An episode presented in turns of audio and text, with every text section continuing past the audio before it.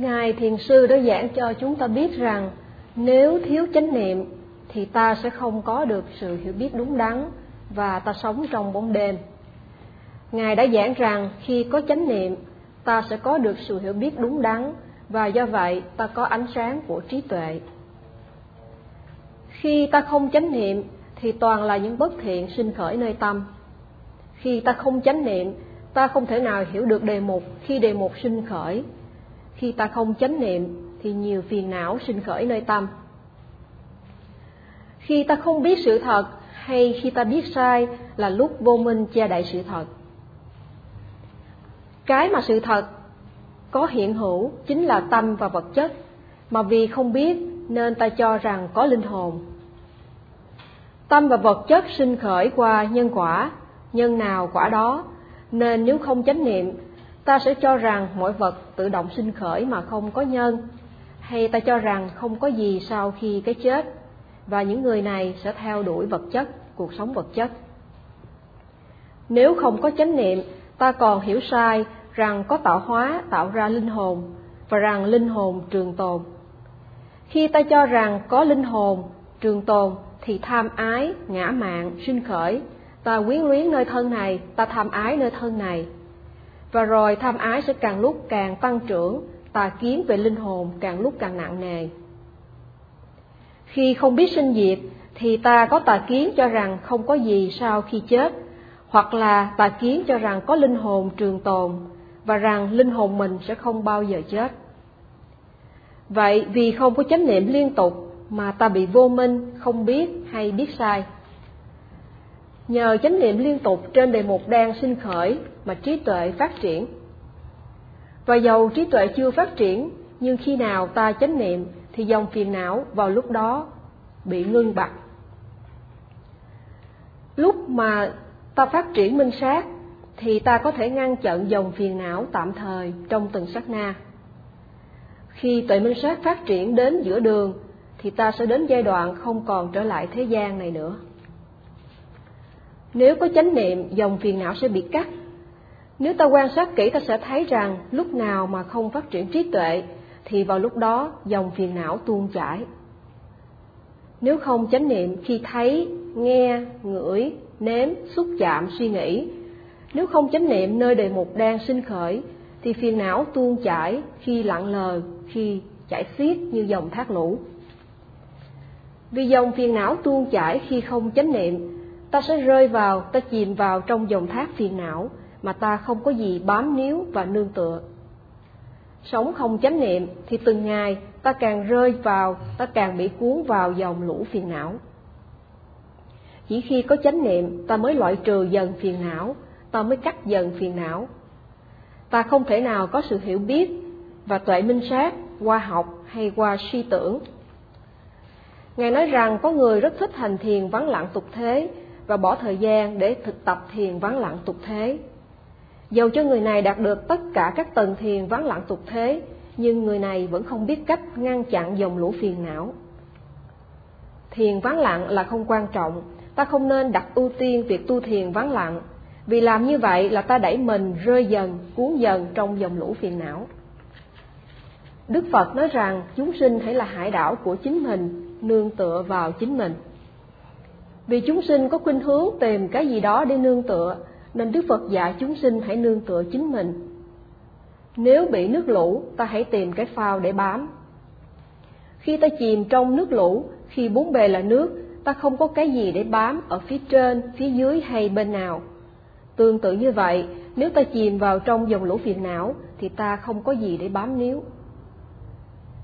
Nếu có người tìm dựa vào Phạm Thiên, tin rằng Phạm Thiên có thể che chở, cứu rỗi, thì người này sẽ không nỗ lực giải thoát, người này đánh mất cơ hội giải thoát.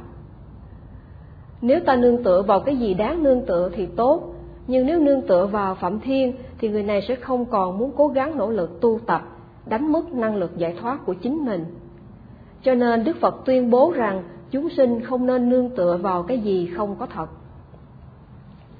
Đức Phật cũng nói rằng chúng sinh hãy là hải đảo của mình, chúng sinh hãy nương dựa chính mình, còn ai khác mà ta có thể nương tựa nữa đâu. Tự mỗi người hãy tinh tấn tu tập để đến bờ bên kia mà thấy Tôn chỉ là người hướng dẫn chỉ đường. Đức Phật đã thẳng thắn tuyên bố như vậy và ta không còn gì khác ngoài việc tu tập như chỉ dẫn, nương tựa chính mình để được giải thoát. Thân này là không trường tồn, nó có thể bệnh bất ngờ và chết bất ngờ, cho nên ta cần tu tập và lấy giáo pháp làm hải đảo, Dhammadipa. Ta không nên nương tựa cái gì khác, ta nên tu tập đại niệm xứ để sớm giải thoát, ta nên chánh niệm khi thấy, nghe, ngửi, nếm, xúc chạm, ta nên chánh niệm khi suy nghĩ sinh khởi, ta nên chánh niệm khi đi, đứng, nằm, ngồi, chuyển động, ta nên chánh niệm khi đề mục nào mới xuất hiện. Ta nên chánh niệm để phát triển trí tuệ, để trí tuệ trưởng thành, chín mùi. Ngày nay có rất nhiều tôn giáo và ai cũng cho rằng tôn giáo của mình là cao nhất. Họ tin vào những cái gì không đúng, tin mà không điều tra suy xét. Và Ngài cũng nói rằng ngày nay khoa học kỹ thuật phát triển, con người suy nghĩ sáng chế cái này và cái nọ. Vì suy nghĩ liên tục, suy nghĩ nhiều nên sinh ra căng thẳng mà không có gì nương dựa. Do vậy, dòng tham ái, vô minh, ngã mạn, sân hận vân vân luôn sinh khởi không ngừng nghỉ. Ví như nếu không có sức đề kháng thì khi nhiệt độ nóng hay lạnh, ta sẽ bị bệnh, sổ mũi, ho, cúm vân vân. Tương tự như vậy, nếu không có sức mạnh của tâm thì ta không thể nào chống lại phiền não. Khi ta nhìn vào xã hội ngày nay, ta thấy rằng nhiều người không có giới hạnh, những người này đang chìm trong dòng lũ vô giới đức. Trước thời Đức Phật và trong thời Đức Phật, có rất nhiều người đắc thiền định và có thần thông. Và có một người đã tu tập thiền vắng lặng và có 16 đệ tử cũng thành đạo sĩ tu tập thiền vắng lặng. Và mỗi vị đệ tử này lại có một ngàn vị đệ tử nữa, như vậy họ có 16 ngàn người tất cả. Và vị thủ lĩnh này yêu cầu học trò của mình tìm hiểu xem Đức Phật có, th- có phải là Đức Phật thực sự hay không. Và vâng lệnh của thầy, những người này đến gặp Đức Phật và đặt những câu hỏi.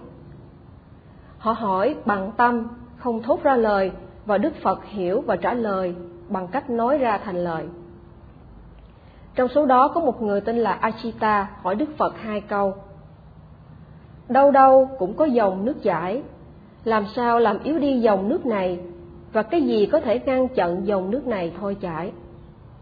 Như vậy người này đặt ra hai câu hỏi là làm sao làm yếu đi dòng nước và làm cách nào ngăn chặn nó để cho nó không còn chảy nữa.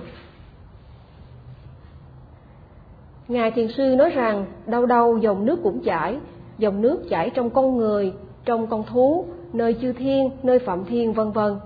Nơi sáu căn ta thấy, nghe, ngửi, nếm, xúc chạm, suy nghĩ, dòng nước này tuôn chảy. Trong mỗi tâm và vật chất đang sinh khởi, dòng nước này tuôn chảy. Khi thấy gì mà không chánh niệm thì ta thích tham ái sinh khởi, dòng tham ái chảy nhẹ hay chảy xiết. Khi gặp đối tượng gì mà không chánh niệm thì dòng tham ái, sân hận, ganh tị, hối hận, phóng dật, ngã mạn, bất thiện, vô minh vân vân, chảy nhẹ hay chảy xiết. Vậy nếu ta sống không chánh niệm, dòng nước lũ này liên tục chảy nơi sáu căn ngày đêm chỉ trừ khi ngủ, nó chảy không hề dứt, nó không có ngừng nghỉ trong sát na nào. Và vị đạo sĩ hỏi rằng dòng nước chảy tràn lan mọi nơi và làm sao làm yếu đi dòng nước này, làm sao ngăn chặn dòng nước này thôi chảy.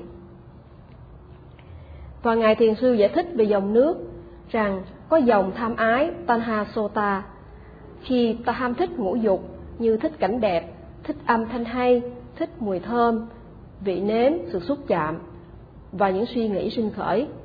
Thứ hai là dòng tà kiến Dithi Sota là ta tà kiến, ta sai lầm tin vào đại hồn và tiểu hồn, hay tin rằng sau khi chết, thân hoại nhưng hồn đi vào thân khác. Và dòng thứ ba là dòng phiền não Kilisa Sota, đó là tham, giận, ngã mạn vì học vấn cao của mình, ngã mạn vì mình có của cải, ngã mạn vì mình còn trẻ, và ganh tị, đố kỵ, vô minh, hoài nghi, không xấu hổ tội lỗi, không ghê sợ tội lỗi. Và thứ tư là dòng bất thiện Ducharita Sota. Khi mà con người giết hại, tà dâm vân vân thì dòng bất thiện này sinh khởi. hay khi người ta nói lời thô lỗ, nói dối vân vân. Và Ngài nói rằng ngày nay tà dâm đã trở nên phổ biến và thông thường như người ta cần phải ăn uống hàng ngày. Và thứ năm là dòng vô minh Avijja Sota, tức là không hiểu hay hiểu sai sự thật. Ngài nói rằng ví như khi dòng thác đổ thì nó sẽ chia làm nhiều dòng, nhiều nhánh. Khi dòng nước này chảy, nó sẽ chia thành nhiều dòng như vậy. Và ngày mai Ngài sẽ cho chúng ta biết Đức Phật trả lời câu hỏi này ra sao. Sa